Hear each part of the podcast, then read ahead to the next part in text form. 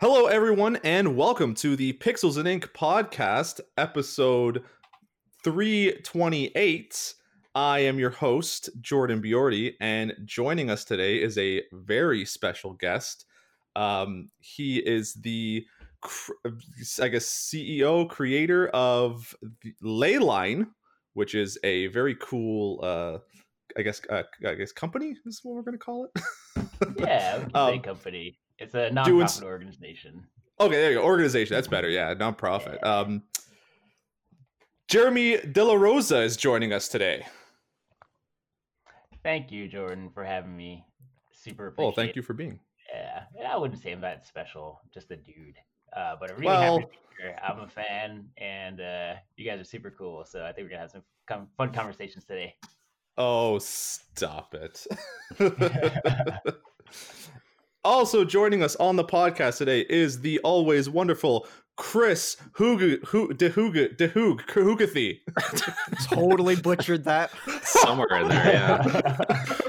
You know what? I was thinking about your Twitter handle, and I forgot that it's like also kind of your last name. 10,000 people in the Netherlands just cringed, but thanks, Jordan. My sincerest apologies, and of course.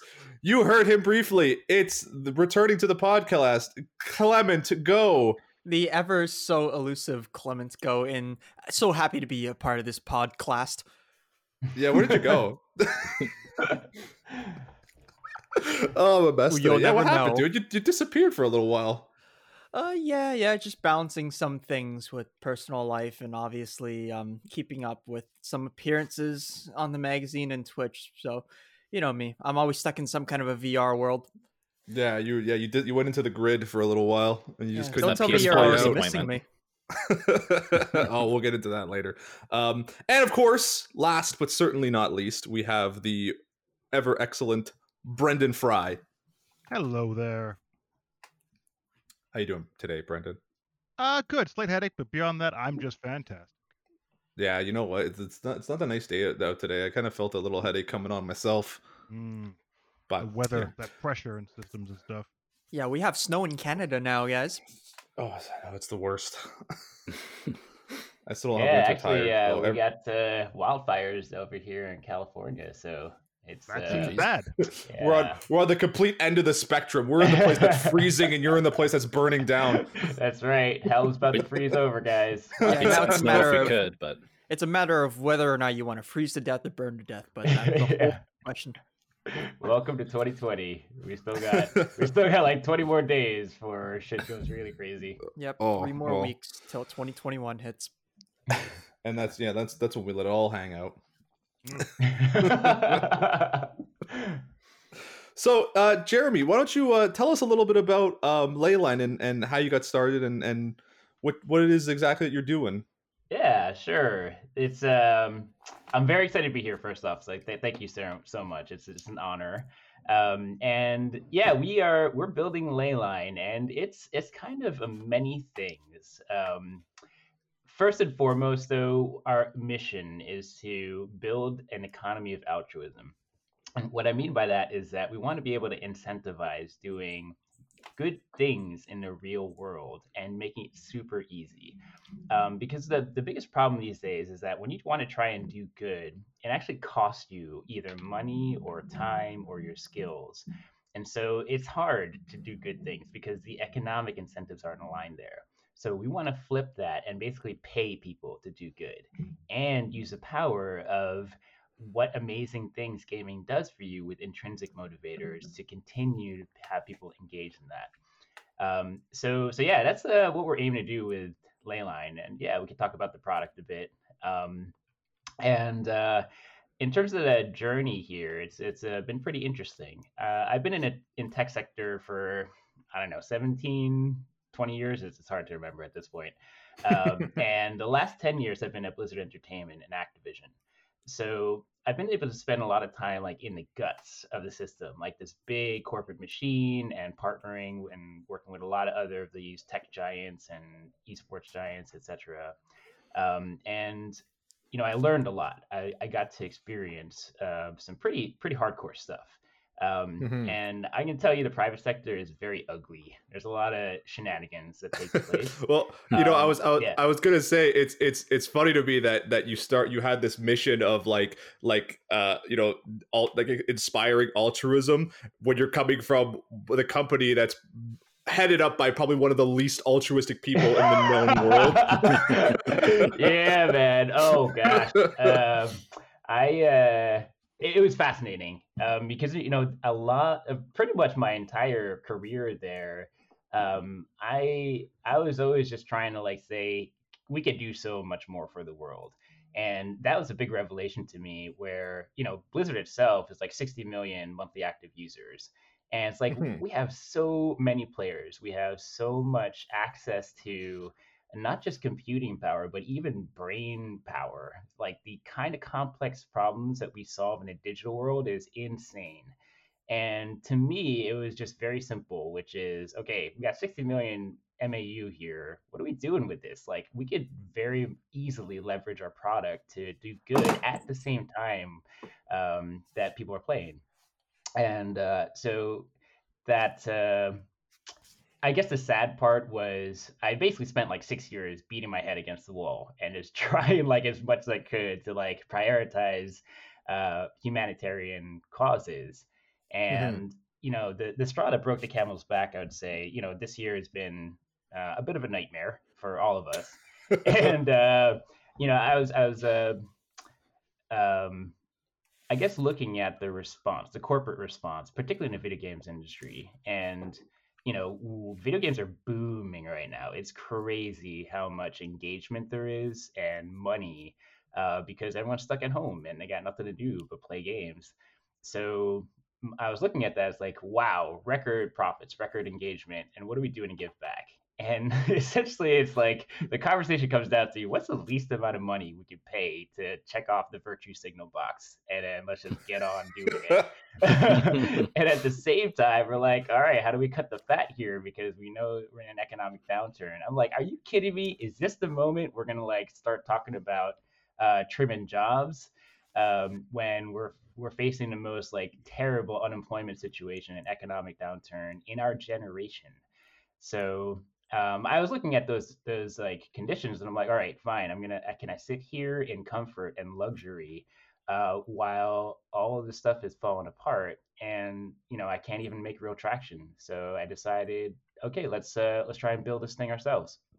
So what I'm aiming to do is just take all of these techniques and connections and access to talent and sponsors and bring it into the nonprofit sector. And take a lot of innovation and business modeling and finance and all that money and capital and just start pouring it into the people that need this, which is the folks that have lost their jobs or the college students that are racked in debt and can't get a job. We got some serious work to do. Anyway, that's a bit of a background. Oh, that's super interesting. Yeah, absolutely. And especially now, you know, it's kind of the perfect time because it's one of the things I guess I was talking about too with some people is how you see, you know, through COVID, just how many systems that were in place, you know, kind of both you know, corporate and almost and governmental that, you know, when faced with a problem like this that we sort of never had before, just completely fell apart. Nobody was ready for it. And so many people had to suffer on top of, you know, already being worried about, you know, potentially getting this disease, you know, or people who actually did get it. There's so much security that was, you know, thrown into you know, the void. That it really kind of, you know, at least one of the things I was, you know, hoping that would come out of this is just is one big shakeup, because clearly the what we have in place isn't working when a problem like this comes around. That's so it's, you know, right. It's kind of you know, obviously the world was already full of problems before COVID came, right? So as soon as something like that came and it affected everybody, bad essentially went for worse in a million different ways. So from there, you do have a lot of rabbit holes and a different these different like uncertain times that like a lot of people are looking at. So how do you go about that, right? So I'm guessing Leyline kind of has some kind of like a way to show people that. Absolutely, Clement. You're totally right. And just to add on to that a bit is this system is pretty broken.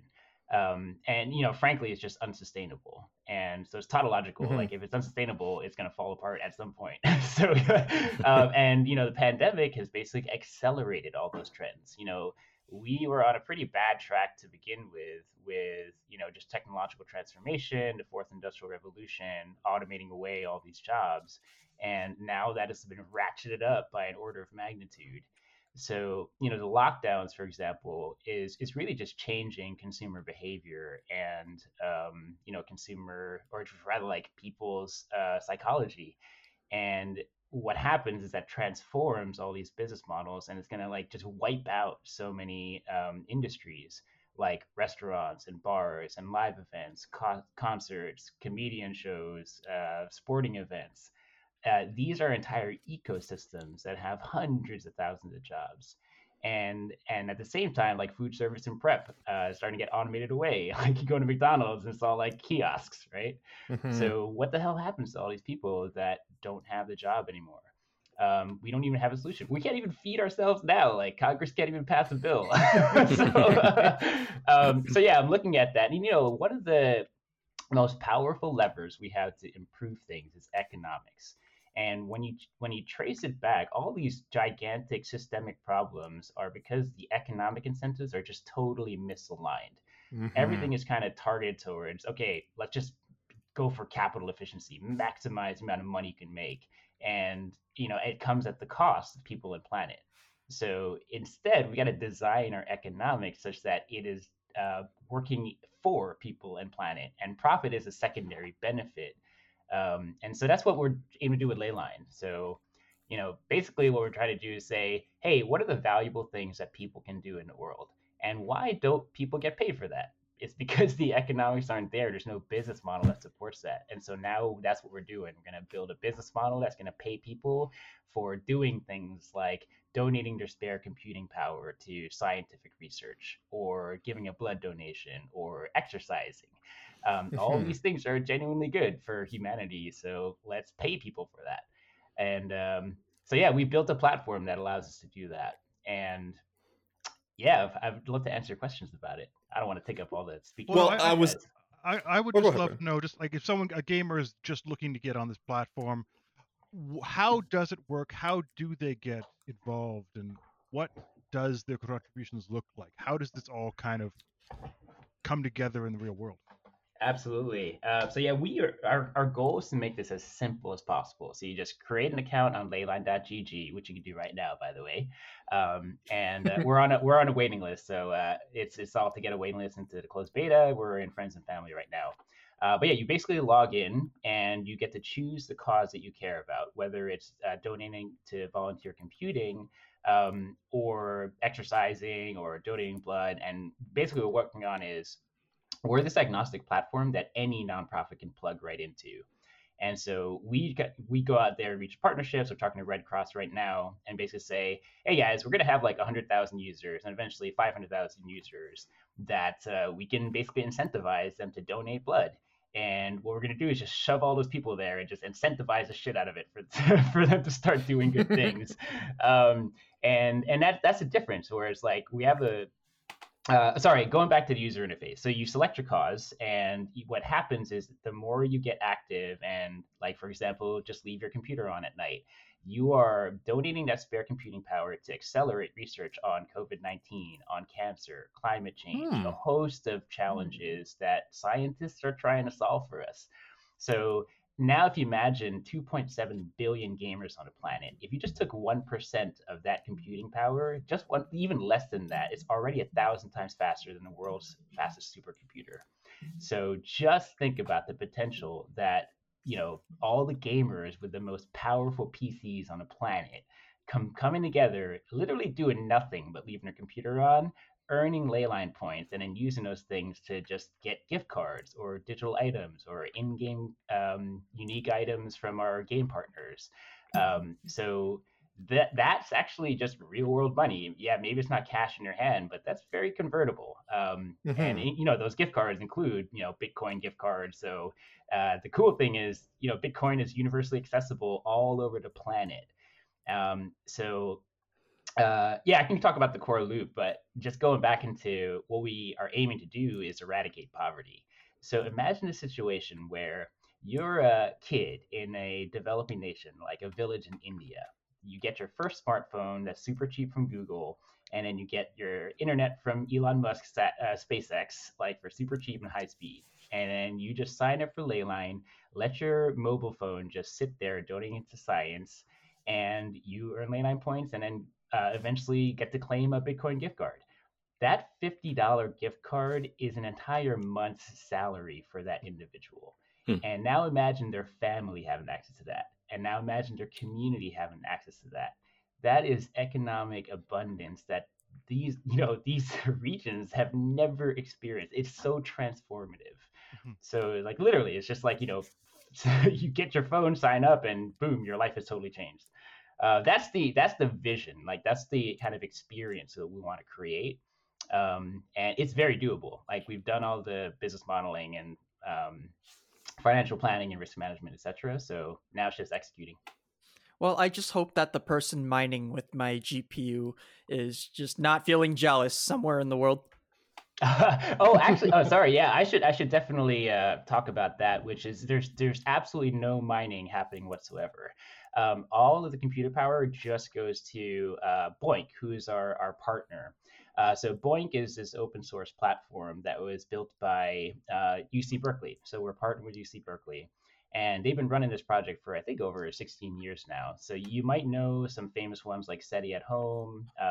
Folding at Home is another project, not part of this this platform, but it was actually on a PS3. And you may have used it. It was pretty cool.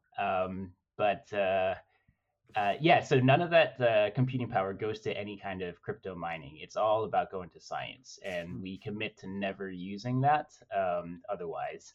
And the whole Bitcoin element is really just in the gift cards. So we're not going to be mining any cryptocurrency.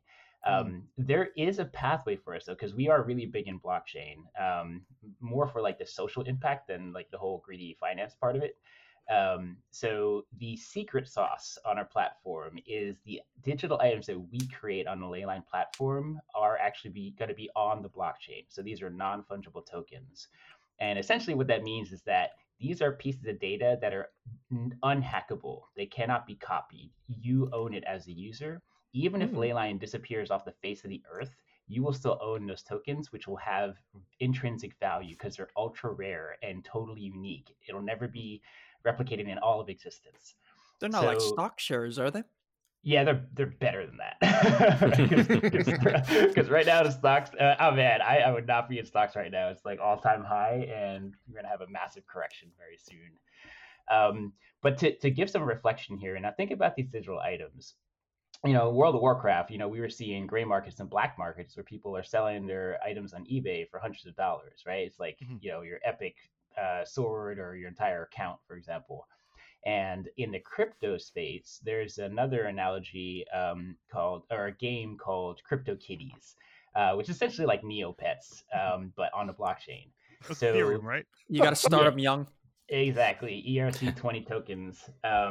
So yeah, with CryptoKitties, you know, during the 2018 explosion, the most expensive item that sold there was $170,000 for one item for a CryptoKitty that does nothing. There's like zero utility. It's just a freaking like image on a screen. Seriously, what was it?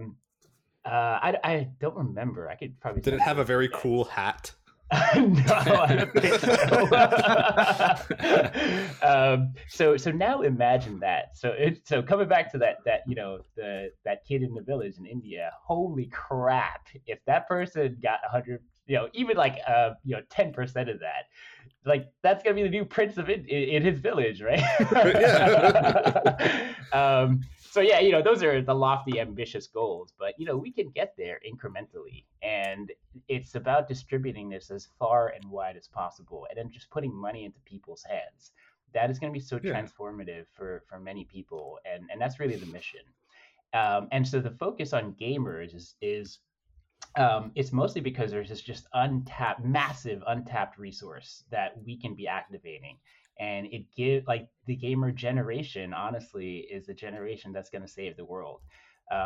Getting really deep into space and working a lot with students and younger gamers, like, you can see the creativity, the passion, the recognition that things are broken, and they want a solution. They want to do something. They don't have the opportunity or the platform to do it. So yeah, we're building it, man. And there's so much potential in that, you know, the idle computing power, like you mentioned, like just, you know, plugging your cell phone in to charge at night while you're sleeping, you can be running, you know, how much computing power, you know, same thing with your desktop. So just to have that idle power sitting around turned to something that, that could be a huge influence. It is massive. So you now imagine a world where, so say we can accelerate scientific research by orders of magnitude. Imagine a world where the pandemic is lasting another 2 months. Like, we can visualize how terrible it's going to be. And imagine a world where we cut that short by 2 months. Like, how many lives can we save? How many livelihoods can we save? That's really that's why this is priority number one for us. Like, it is a very hard challenge to do the volunteer computing. Like, it's a very, very tricky technical challenge, and it's going to have a lot of like maintenance and operations problems. Because like, we could have done just Red Cross, for example, or like just an exercise thing. It's just that it's not as great a story, right? Like, we want to like do the hard thing and also unlock this potential. So yeah, that's the priority number one. It's like, we got to get out of this nightmare pandemic right now, because we can't even solve our bigger problems until we're out of this mess. Now, I do have one question. You mentioned tangible rewards like the Bitcoin and in-game items. What type of rewards do you currently have lined up, and what do you have planned in the future? All right, yeah. So in our alpha test, we've already got $1,000 worth of various gift cards. So we've got Bitcoin, Ethereum, we've got Amazon, Starbucks, Blizzard, Fortnite, and yeah. The cool thing is that we're allocating marketing budget for it, so we can just buy whatever we want. And the secret sauce is that. So, you know, we're trying to create this win-win-win ecosystem. So we've got our users and we've got our causes. And now that we've got this gigantic platform with all these valuable users, they're students, they're gamers, millennials, Gen Z, sponsors want to get in front of this. So this is the stuff I learned, like, you know, going into esports and like, you know, building out this media empire. And what they want is that these brands cannot reach these audiences, because everybody's ad blocking. Nobody watches. Everyone's like cord cutting, so they don't watch like, you know, mainstream media, and they just don't trust endemic brands. So they're trying to find a way to reach people in a very authentic way. So these brands will pay top dollar to get in front of these eyeballs. And so we're going to use those dollars to put into the Leyline prize pool. So the sponsors get this big win because, one, they get the PR value, the corporate social responsibility and virtue signaling. Then they get the brand recognition and acquisition by being on a platform and putting in prizes. And then it's also a tax write-off because we're a nonprofit and 501c3. So it is just such a slam dunk for these brands. So what they're going to do is they're going to donate either cash or exclusive unique items from their games or coupon codes for PC hardware. And then we just use that to incentivize and plug it into these digital items. So we're giving a ton of value to our users, and it's all free. So right now we're partnered with NZXT, Zydax, Geek Therapeutics. We've got about 7 more partners in the pipe right now that I'm not allowed to speak about. My marketing team's going to kick my ass, and biz dev team, so I can't reveal too much.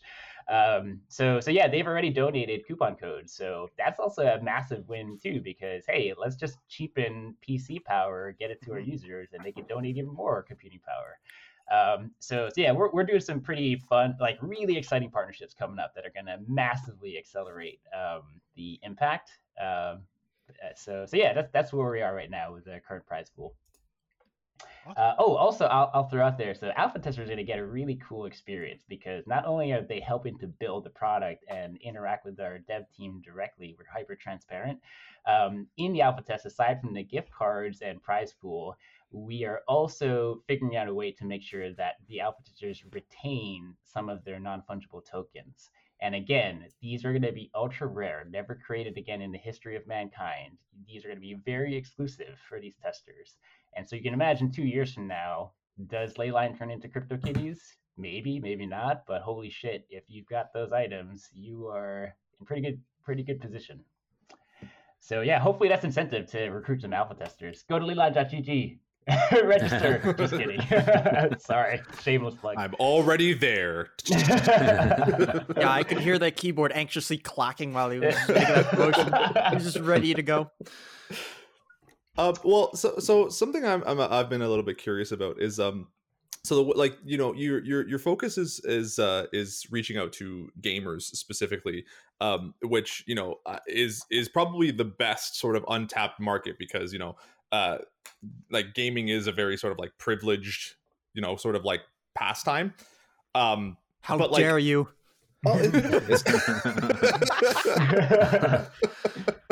Well, so right now it's just the with the basic like infrastructure of like how Leyline is working. It is a sort of like just sort of like go do stuff, get rewards. But like, are there any plans like later down the line to sort of like increase that kind of like gamification of this sort of like altruistic, charitable, like activities that you can do? Oh, hell yeah. Yeah, for sure. Well, the mission's like, we're going to supercharge every nonprofit on the planet. And, being in the games industry, like I've seen every technique possible. Like it is crazy the amount of user data and, ability to multivariate test to just maximize engagement. Activision Blizzard King, interesting, like inside nugget is, I think it's probably like the fifth or sixth largest data set of users, because gaming has such incredible amount of activity. And even mobile gaming, another order of magnitude amount of data that you're processing. So when you have access to that, you have so much intel. And basically, you can just look at the numbers where you run a bunch of experiments and then boom, you throttle up engagement by 500%. And all of that's just like because you're tapping into these intrinsic motivators, whether it's solving complex problems or cooperating with others or social reputation, a sense of achievement and growth. So, honor, like, and, the way it translates into the game design is we have things like achievements and your statistics and your comparisons to others and leaderboards, and try to come together and achieve missions together. So we are building all those motivators into the platform. So we're really going like hardcore on gamifying this. And, essentially what's going to happen is you've got so try to visualize this. You got your profile and your avatar and your item. So it's a digital representation of you. And you're decking it out with all these super cool, rare items of like a, badass, ultra rare armor set and your mega cannon blaster in both your hands. Don't forget that Leyline sniper rifle too. Hell yeah. And here's the cool thing, like we can create any item we want. Like we have no restrictions. I don't have this like red tape Blizzard restrictions and whatever. So yeah, now imagine that as your digital representation of you. And then think about your profile and your stats. So imagine a future where you have your digital resume, which is not just your avatar, but hey, I donated 100 gallons of blood to the Red Cross throughout my life. I'm a freaking hero. Hey, I donated 10,000 hours of computing power to solve cancer and climate change. And here's all the white papers that I helped produce. And so now we have this world where you are literally seeing all the good that you've done in the world aggregate together. And as a social mechanism, people can view your stats. It's you know, what we're trying to do is bridge this gap between the virtual gaming world and the real world. And the actions that we incentivize are just doing good things in the real world, and then we're gonna pay you for that. So yeah, that's the strategy. And yeah, you know, the good thing is that we've got a big team of veterans from all over different industries, like Google, Facebook, Apple, and tons of video game developers. And then our networks have tons of game developers and game designers. So we are building an army to build this thing out. At this point, we're about at 60 people. And like, since our launch and announcement, it literally every week is like 5 new volunteers and about 7 new partner opportunities that just open up. My LinkedIn feed is just like blowing up right now. I can't even keep up with it. So yeah, I hope I'm answering the question correctly. No, that's great. And honestly, I love the potential of this thing, just because, like, you know, when I think back to, like, even just like being in like high school, you know, and you know, the mandatory like, you know, sort of like charity work you had to do, like, you know, and like volunteer hours you had to put in, you know. And just like even I guess like back then, kind of being like a, you know, an apathetic teenager and not really wanting to do it.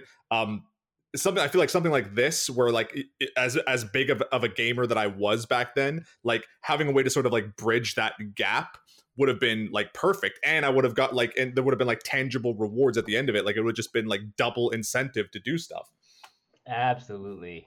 And yeah, here's another part of our product vision. I'm probably like letting too much loose, but whatever. So yeah, we're building out a Leyline arcade, and the focus there is that we want to just maximize the amount of donations, like of computing power going on. So what we're doing is we have this arcade, and we could plug in any indie game or you know, donated game,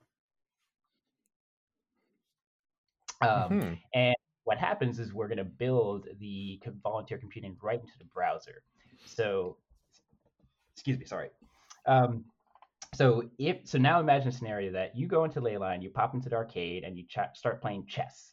And you start playing chess, and in the background, you're actually just donating to science, and you're earning Leyline points. So we're turning gaming and engagement into this natural, direct volunteer opportunity. And if it's in the browser, you can do it on any device on the planet.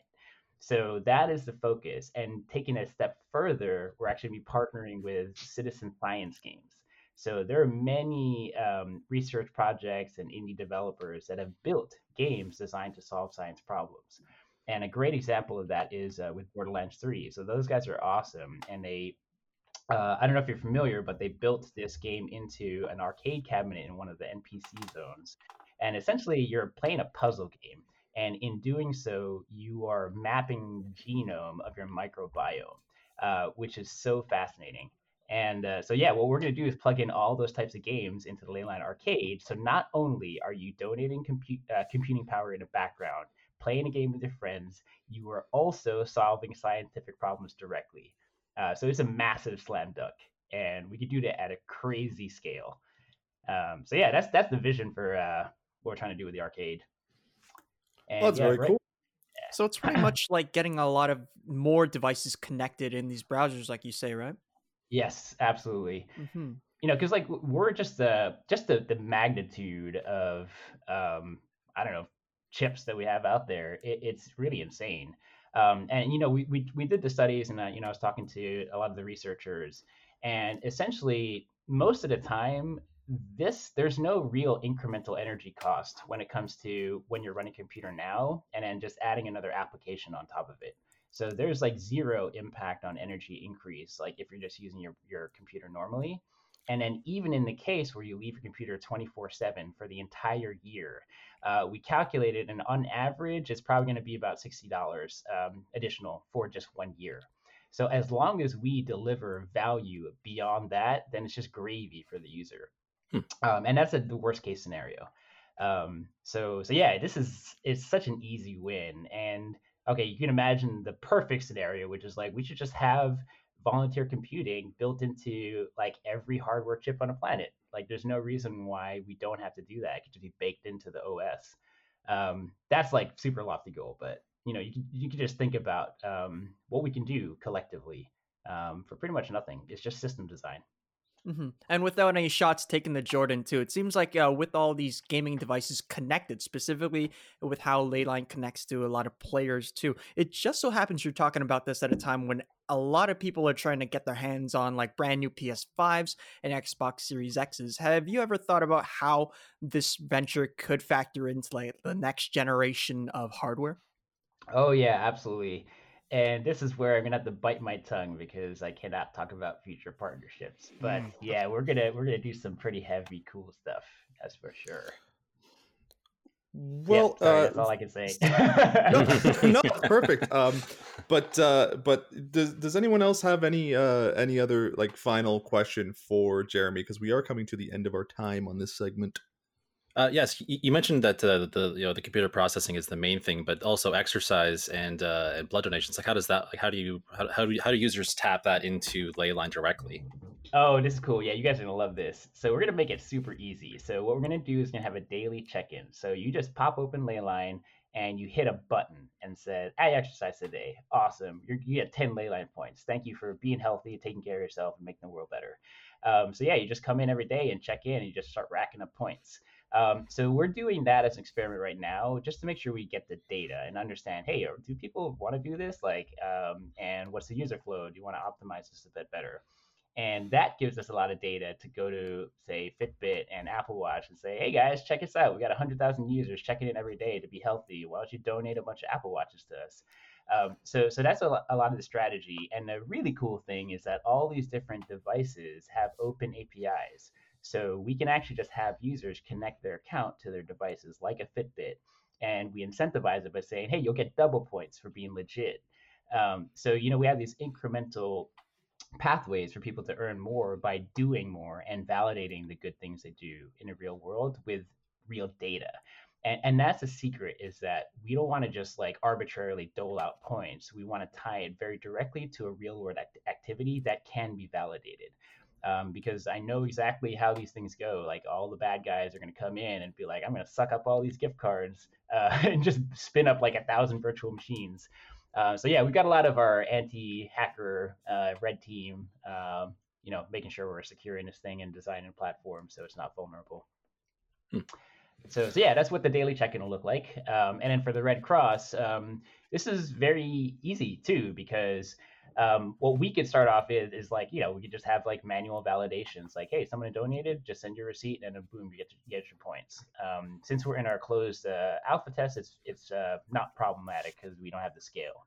But what we're going to work on is Red Cross has a database. Like, every time I donate blood or plasma, like, they know my ID. They've got all of my previous donations. So we could just set up a very easy API and say, okay, we don't need any private data. We just need a user to be able to connect their account to yours. And then anytime they donate blood, you just send over a validation, and boom, we'll produce a bunch of Leyline points and give them this awesome, badass, crazy health potion that like makes you sparkle and shine and explode and animate you, whatever. So yeah, we can just do like really cool stuff to incentivize all these different activities. And, the dream is like, okay, who are we going to tackle next? Like, can we do something with Habitat for Humanity? And anytime someone builds a house, boom, Leyline points. Or donating to the soup kitchen. So there, and planting a tree. Like, we got to freaking stop climate change. Trees are the most efficient carbon capture mechanism known to man. Let's just plant 1 billion trees. So yeah, we could solve a lot of problems with these tiny incremental steps. We just have to come collectively to do it. And that's the power we can get with these platforms. Yeah, and gamers have kind of shown their potential to help charitable causes in the past too, with things like Extra Life and Child's Play, and Games Done Quickly, raising money for various causes. So yeah, it'd be great to tap that. Oh yeah, that as well. Absolutely. And like at Blizzard, the charity sales we were doing, like, for example, selling a WoW charity pet or the Overwatch Mercy skin. That's just like $10 million a pop. Like, it's good to go. So gamers have got tons of capacity to help out and put the money in the right place. So yeah, instead of putting the money into certain CEOs' pockets, let's just put it into the hands of the people that need it. I think we could pull this off. Very, very doable. Well, that sounds really great, and I'm excited to see the potential of Leyline. I think I'll definitely be taking a look at it because, yeah, you know, I think as I've been getting a little bit older, I've been wanting to try and do a little bit more, put a little bit more good into the world. So this definitely seems like the best way to go about it. But that's Jordan, I think that's it so easy for you. We'll get you paid. Thank you. give me a special ninja skin. Wink, wink. Well, you know what? I'll do you all a favor and just hook you up with the alpha invites and get you past the waitlist. I think we're probably at like 1,000 on the waitlist right now. So yeah, you got to get ahead of the queue, man. Ooh, Leyline sniper rifle, here I come. Actually, you know what? Put in your wish list. What are the items you want to see? Like, we could do some really badass stuff. We've got like some awesome designers on the team, and we're gonna have some fun. We're gonna have some really cool fun items, and eventually they're gonna have utility. So, you know, we're gonna expand this into a real game and a virtual world. So those items are gonna have a ton of cool utility. Oh, and also, here's another really cool thing with blockchain. So we're partnering up with a bunch of blockchain devs. And that means that our tokens can be interchangeable to other games, and vice versa. Other games can have interchangeable tokens that we can apply on our platform. So yeah, it's gonna go bananas. Oh, that's awesome. Yeah. Well, I can't talk about those partners yet. I'm so sorry. No worries, because you know what, we're gonna close it off here. So thanks, Jeremy. Thank you so much for taking some time to talk about Leyline and what you're doing. It sounds really great. Thank you. Yeah, I really appreciate it. And yeah, happy to answer any more questions whenever. You can, you know, join our Discord community. Like, we are super transparent. We broadcast all of our all hands meetings. We're gonna make our budget available where you can welcome anybody into the community. We send our metrics and KPIs and weekly reports. And we're a fully open source, open knowledge project. So you can look right into our source code and just make sure we're legit and not like stealing your money or mining Bitcoin. Yeah, we're gonna do things the right way. We're gonna transform the way companies do business. And yeah, so feel free to reach out. Awesome. There you go, awesome. Listeners, and everyone who's here in the chat. But moving forward, I guess. So yeah, you're gonna stick around for a little while. Absolutely, would love to. Awesome. So let's move on to our regularly scheduled program. We got a little bit of some news to talk here. Starting with, oh boy, you tried again, didn't you? Who else tried to get on to Walmart Canada's website at 11 o'clock a.m. to get a PlayStation 5? I think he might have been was it just me? Yeah. You know what? Okay. I will admit, this time around, I was like, my whole mindset was different. Like, I wasn't like super anxious about it, and like I wasn't like really like hyping myself up about it. I was just kind of like, you know what, I might as well just give it a try. Like, it costs me nothing to just sort of like pop on a website, you know, maybe like 15 minutes early and just, you know, frantically hit refresh. And man, what a nightmare that was, you know, because we ran a little story about how they were posting some like information about the restock, and oh my god, it was a disaster. So I was on the website, I think from like 10:30 to like 11, just like, and actually I got smart this time. I re-downloaded the auto refresh Chrome extension, so I just set it to like 30 seconds, and as soon as 11 o'clock hit, oh buddy, like that is when the shit hit the fan in the worst possible way. It went like immediately went from like out of stock to unavailable to like a full-on crash, and it was just so bad. And like the icing or the cherry on top was 100% how like the Walmart Canada Gaming Twitter account tweeted out something that was like, it was like Oh yeah, now is the time, like, you know, get your PS5s or whatever, and then like not even like 10 minutes later they deleted that tweet and replaced it with something that was like, we could confirm that PS5 is officially sold out, congrats to everyone who got one. And I tell you, the comments are not kind. No, they have no reason to be. I mean, a lot of hardworking people, especially, were like anxiously waiting for every window to get this, right? So, like, as exciting as it is to see Walmart Gaming, yeah, as exciting it was for Walmart Gaming to say, hey, like, we finally got more stock, right? There pretty much was no point in saying that, because by the time, like, most people go onto the site, it's almost as if, like, nothing ever happened to begin with. Yeah, you're still stuck on the same grayed out option where it's, like, a lot more hopeless. And it even happened the same way the first. Oh, go ahead, Jeremy. Oh yeah, sorry. I was gonna say, you know, funny tidbit, at least from the inside perspective. You know, I there's certainly this level of empathy for the Walmart team, because back in the day when we did the Diablo 3 launch, you all know the Area 37 situation. Like, lest we forget. Yeah, that was such a fascinating experience. Like, you know. All of our teams were crunching for like 4 days straight to just shift this massive amount of servers to just make this thing work. So I'm sure those guys at Walmart are like tearing their hair out right now. Like I can feel for those guys. Like, oh God, it's brutal. And you know what? Honestly, like, and you're not wrong there, because like I kind of had that moment afterwards where like in the heat of it, I was like, it wasn't even like super frustrated. I was just like kind of just like. I gave up at a certain point, and I was just laughing at the train wreck that it was turning out to be. Oh yeah, but oh hell yeah. I definitely had that moment where I was like, oh, but you know what? But honestly, like those poor tech support guys who have to run this website, like I do not envy them at all. Yeah, it's funny. Like I laugh about it, but you know, it's great because like you're in the midst of this, and then you see all the memes pop up. Like, oh damn it! Like the oh yeah, no, it was. But this is the thing. It's and I honestly think it's a little bit fascinating, because it really isn't like I posted a few little like jokes, whatever. But like when you like the realistically the response to this is just like overwhelming frustration. Like nobody's like really like yeah like memeing it, or no one's really like actually trying to make a joke out of it. Like people are genuinely pissed off about this. Yeah, hey, you know that's fascinating too. There's definitely a lot of these social elements at play here. One is like just the echo chambers of social media, where it's just like, you know, people piling on, it just like boosts the algorithm, and then everybody just reacts to negative stuff. So you just keep on just going and going and going. But I also hypothesize that people are just like suffering right now mentally.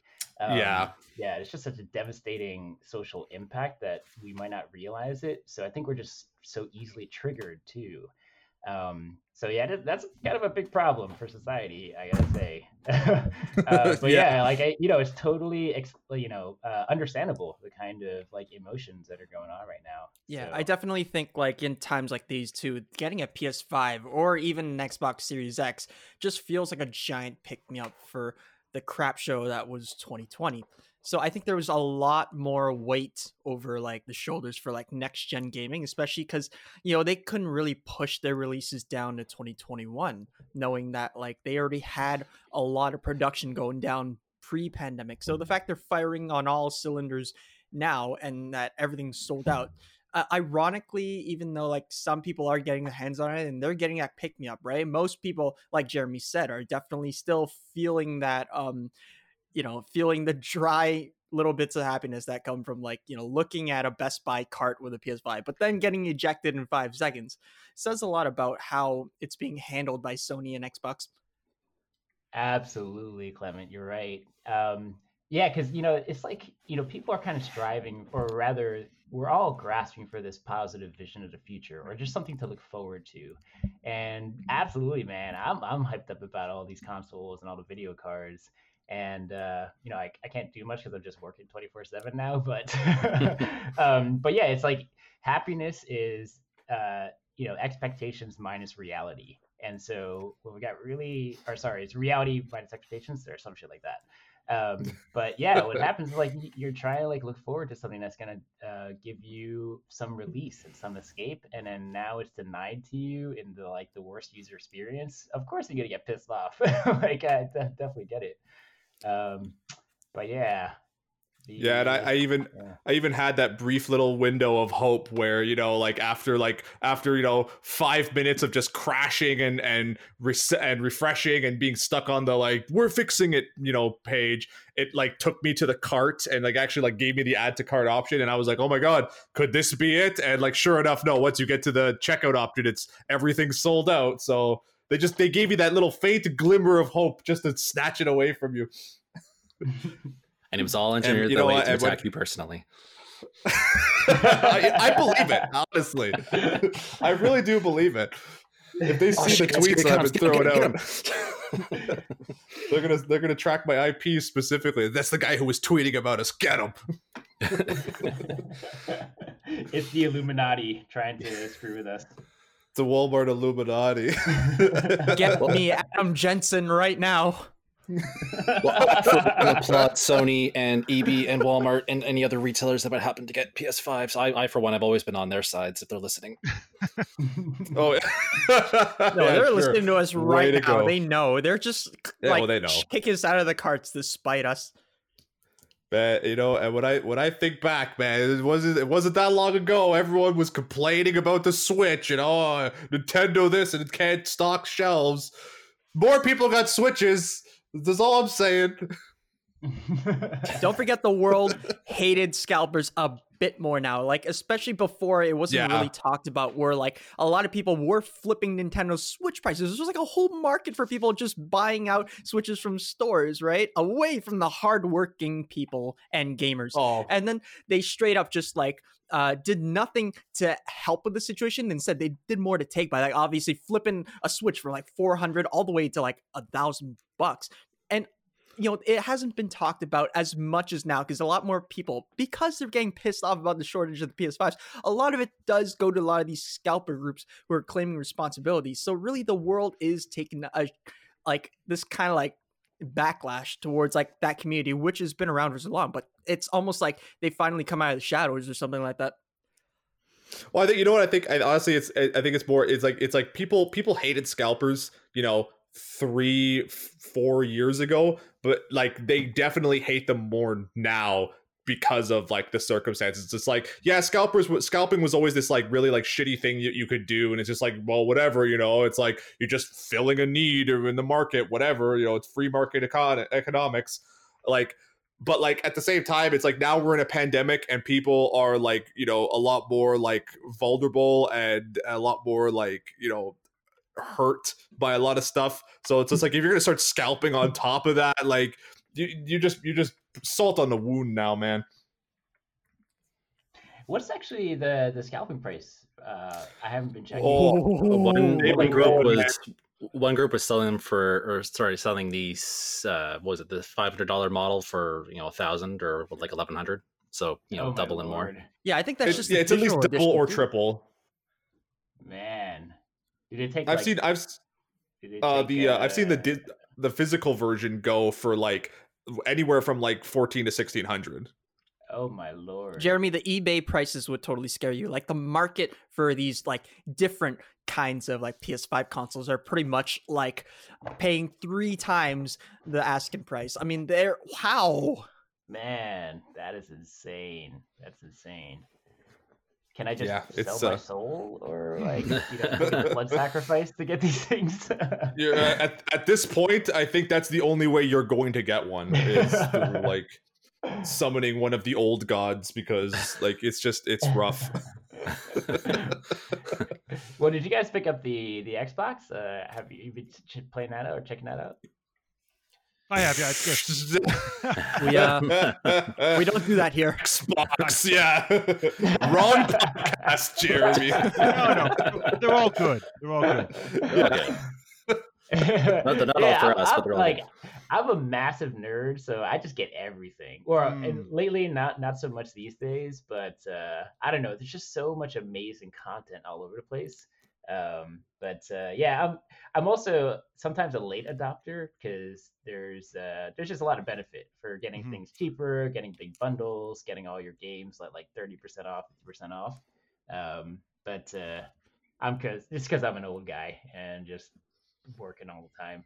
Yeah, during launch time, there's actually not a lot of games now in terms of like, exclusives. Like the PS5 only had like Spider-Man, Demon's Souls, Astro's Playroom, and like a select few. Like Sackboy, obviously, I think. Yeah, and Sackboy's Adventures. So with that in mind, like I noticed that like the Xbox and PS5 owners were actually pretty lucky because like, you know, with backwards compatibility being all the rage these days, you pretty much have like tons to do with like bringing your entire like collection of games. Like Jeremy said that, you know, there's a lot of like content, especially for like a lot of late buyers too, because like the more they accumulate over the years before they get a PS5 or Xbox, when they finally pull the trigger and they finally get a new console, right? It's like suddenly like, you know, you don't really have to buy a lot of like new games. Like you actually could just bring over your entire life's worth of like backlog over to these new consoles with like enhancements and stuff like that. So that's something I really noticed that about like next generation, even though like it's ironic because next generation, obviously you need like new and highly advanced games. But then at the same time, there's a even bigger picture for playing old games on new consoles. Yeah, I think that's like, that's kind of where, you know, and we've mentioned this several times now. It's kind of where I've just ended up landing on this whole thing because, you know, I've come to the conclusion that I'm not going to get a PS5 anytime this year, and I don't even think I'm going to get one like until this pandemic is over and they actually just start putting them back in stores. But like, yeah, I was thinking about that the other day actually that you mentioned it, Clem. Realistically, yeah, like just how little on offer there is with the PS5. It's just like realistically, yeah, like it's like am I really just gonna buy a PS5 at this point just to play my PS4 games? Like, you know, I can stick it out with the PS4 for a few more, you know, months, and hopefully when I can get one sometime into next year. And you know, yeah, and I've said this before, and Jeremy is kind of right. Like, you know, there's a lot more benefit to getting a system, you know, a year or so after it's been released, right? Like I picked up the PS4 sort of late into the game, and you know, when I picked it up, like it had like, you know, a lot of good stuff on it. Like I think within the same year that I bought it, I had gotten like Metal Gear Solid and I want to say what else did I get? I think Bloodborne was like later that year too when I picked it up. So like, you know, there was good stuff on it. Right now, it's just really it is kind of the FOMO, and it is kind of just like the desire to want. Well, I mean, it's also the fact that this is kind of an iterative upgrade. So this really is offering players that already have these certain games that have had been optimized a chance to play them better, faster, etc., which is a very different experience than other console launches have been, where they basically leave the other generation behind, whereas this one's carrying it forward and making it better. Yeah, that's true, too. It's like, okay, Jordan. You good Red Dead can look. Like, come on.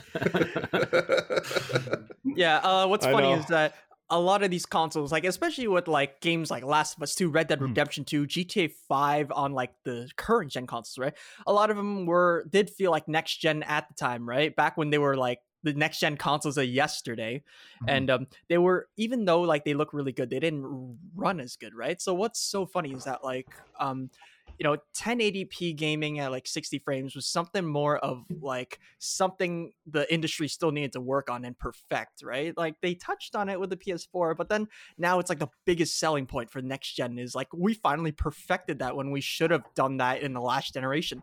But they're already moving on to 4K, which like you just perfected like smooth performance and good looking 1080p games on the PS5. I mean, like, it's a little bit too early to like call it next gen to go to like 4K, but it's running at like a crappy 20 frames per second. It's like, I feel like it's going a little bit too fast for a lot of gamers. Yeah, I agree with you, and I think it's also part of the like console maturity life cycle. Because what happens is that a lot of the game developers need to catch up to this, just a new tech and new infrastructure and platform. So they got to spend like, you know, the first like couple years trying to master this like new hardware infrastructure.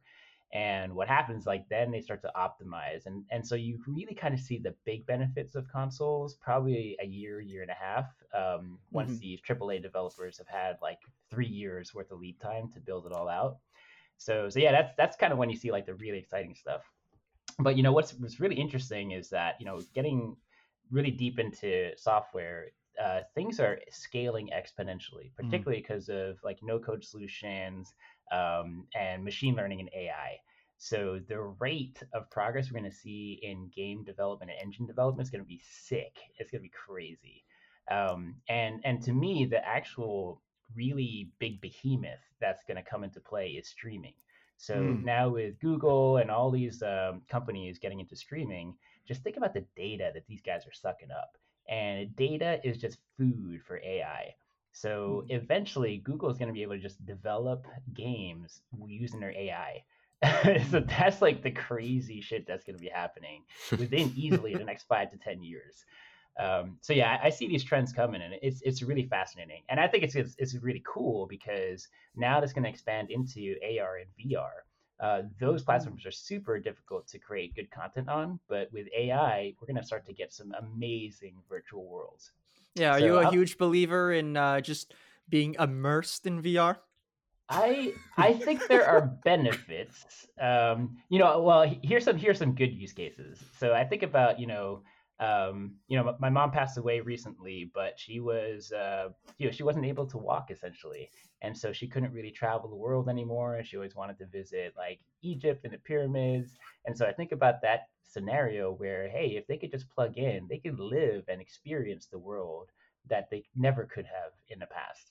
So I love those kind of use cases. I love education where you can go into a museum and see all this art and have this like experience virtually. So there's benefits to that. But then on the opposite side, it's like you could be totally disconnected from reality and become like a vegetable in your house. So yeah, it's, like all technology, there's like this double-edged sword, and it's a question of how we set things up such that we're promoting this healthy balance of things. But I'm excited overall. As someone who's worked, with video games, you could testify that the inclusion of VR alone does not make for a truly immersive experience, and in fact, just good game design can make an experience just as immersive as strapping a pair of goggles on your face. Yes, that is so true. Thank you.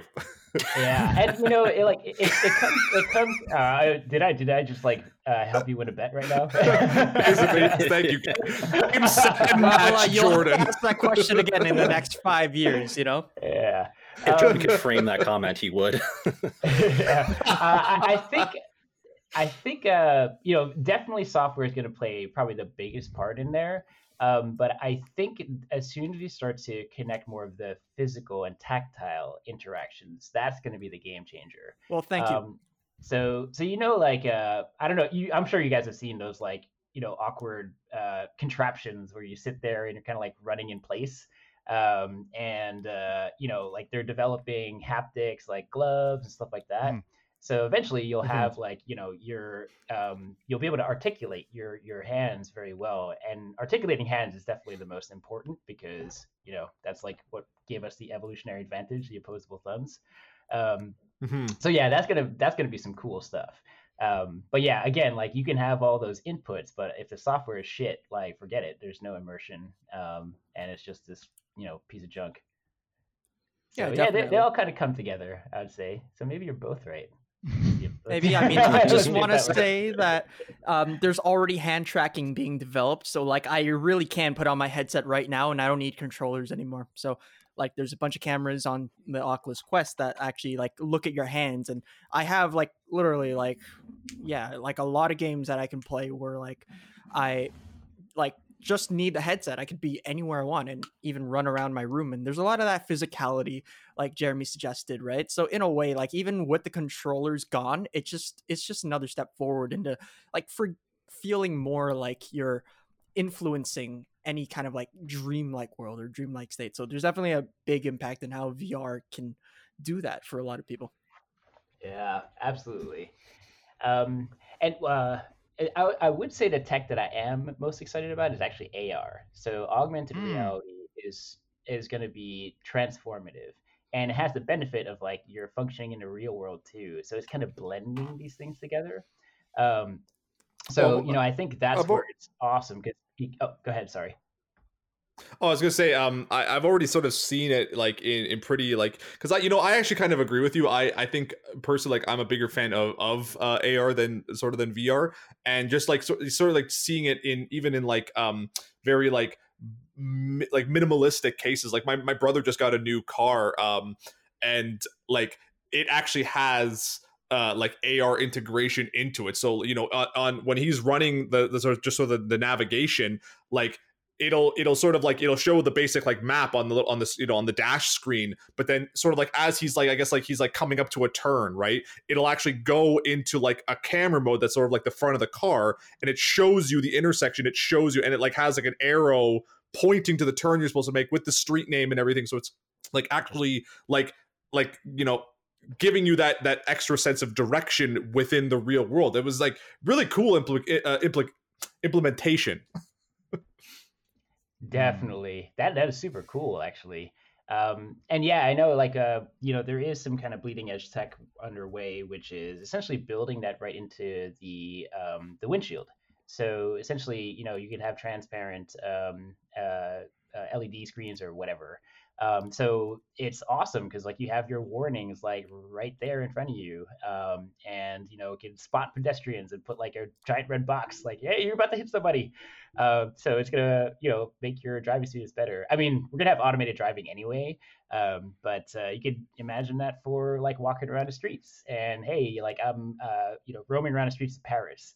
And, you could look at a building and see the entire history. You see the Wikipedia article. You can see like projections of, hey, what did this look like 200 years ago? And you can see like the whole like Renaissance style and stuff like that. So there could be amazing applications in the real world. And then you can also gamify it. It's like, hey, you know what? You're only 10 meters away from finishing this sprint or finishing this marathon. Go, go, go, go, go. So yeah, that's exciting tech. Really exciting tech. Yeah, I'm into it. I love how this this sort of like veered off from complaining about PS5s to something a bit more positive, which I think is definitely your influence here, because this I could have just kept complaining for 10 more minutes. Yes, I'm a dangerously optimistic guy, so people have to rein me in a lot. I apologize. The world could use more optimism right now. Yeah, absolutely. But I think on that note, we have come to the end of this podcast. It was we kind of ate up a lot of time on that PS5 thing. So I just want to say thanks again, Jeremy, for being here. It was a lot of fun, and it was really, really interesting talking to you. Yeah, absolutely. I had a great time, guys. Yeah, I had a great time. I don't know about these guys, but absolutely. Without questions, fun. Oh yeah, I was having some fun with the questions too. Definitely really interesting talking about like a lot of what's going on, especially with like the future of gaming. I mean, VR is a part of that. Like you got the PS5, Xbox Series X that's going on. Oh yeah. I mean, as the sole VR editor of CG magazine, all right, it is my rightful duty to believe in that platform. Defend it from foreign enemies trying to get a PS5. So to everyone listening to this podcast, thank you so much for joining us, and we hope that you enjoyed it as much as we did. If you want to find any more great stories from Chris or Clement, you can find them at cgmagonline.com. If you want to check out this podcast, you can find it on Spotify and Google Podcast and Apple Podcast and anywhere where great podcasts are listened to. I guess you already found it, so maybe share it with your friends and tell them where they can find it. If you want to, I'm telling you where to find it. You clearly already found it. So if you want to hear more from me, you can find me on Twitter at ninjajordan_. You can also find me on YouTube at Ninja Reviews. Jeremy, are there any other places where people can find you? Yeah. Well, I would definitely recommend joining our Discord community, which you could get the link to on our website. My Twitter, I'm not really so into social media, to be honest, but I'm just doing it for the company. But yeah, you can add me on Twitter. My handle is poet, but it's with underscores. So it's p_o_e_t. And yeah, happy to talk to anybody. Like I said, we're 100% transparent, and we love our community. We are investing all of our marketing into our community, like no advertising. It's all about just authentic relationships. So yeah, come join us, reach out. Happy to pull some people in, give you an amazing product. And hey, if you want to volunteer, we got some awesome work to do. Awesome. Awesome. And Chris, and guys, thank you again. I'd be happy to pop back in and chat some more, give you some more updates whenever you like. Absolutely. Yeah. Absolutely. It was love having you. Chris, where can we find you? You can find me on Twitter at Hoogathy, that's HOOGATHY, or on Twitch at Guild2Taps. And Brendan, where can we find you these days? Beef Fry 26. I am lazy and don't change my social media. Yeah, it's across every platform. It's just Beef Fry 26. Yep, real lazy. And it's you have a theme. It's it's okay. Just simplicity. My name. Just real lazy. Consistency. Consistency is key. Exactly. It's branding. Yeah. And Clement, where can we find you? Well, definitely as the Insta word, because obviously I can just randomly make up words on the spot. So that's always kind of like my weird slogan. You can find me on YouTube, Twitter, and Twitch with the Insta word, no capitals. Awesome. That's it. Is that what it meant? Because I honestly thought it was something to do with Instagram.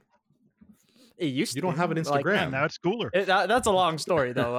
It used to definitely go way back for another podcast. It wasn't even... another story for another time.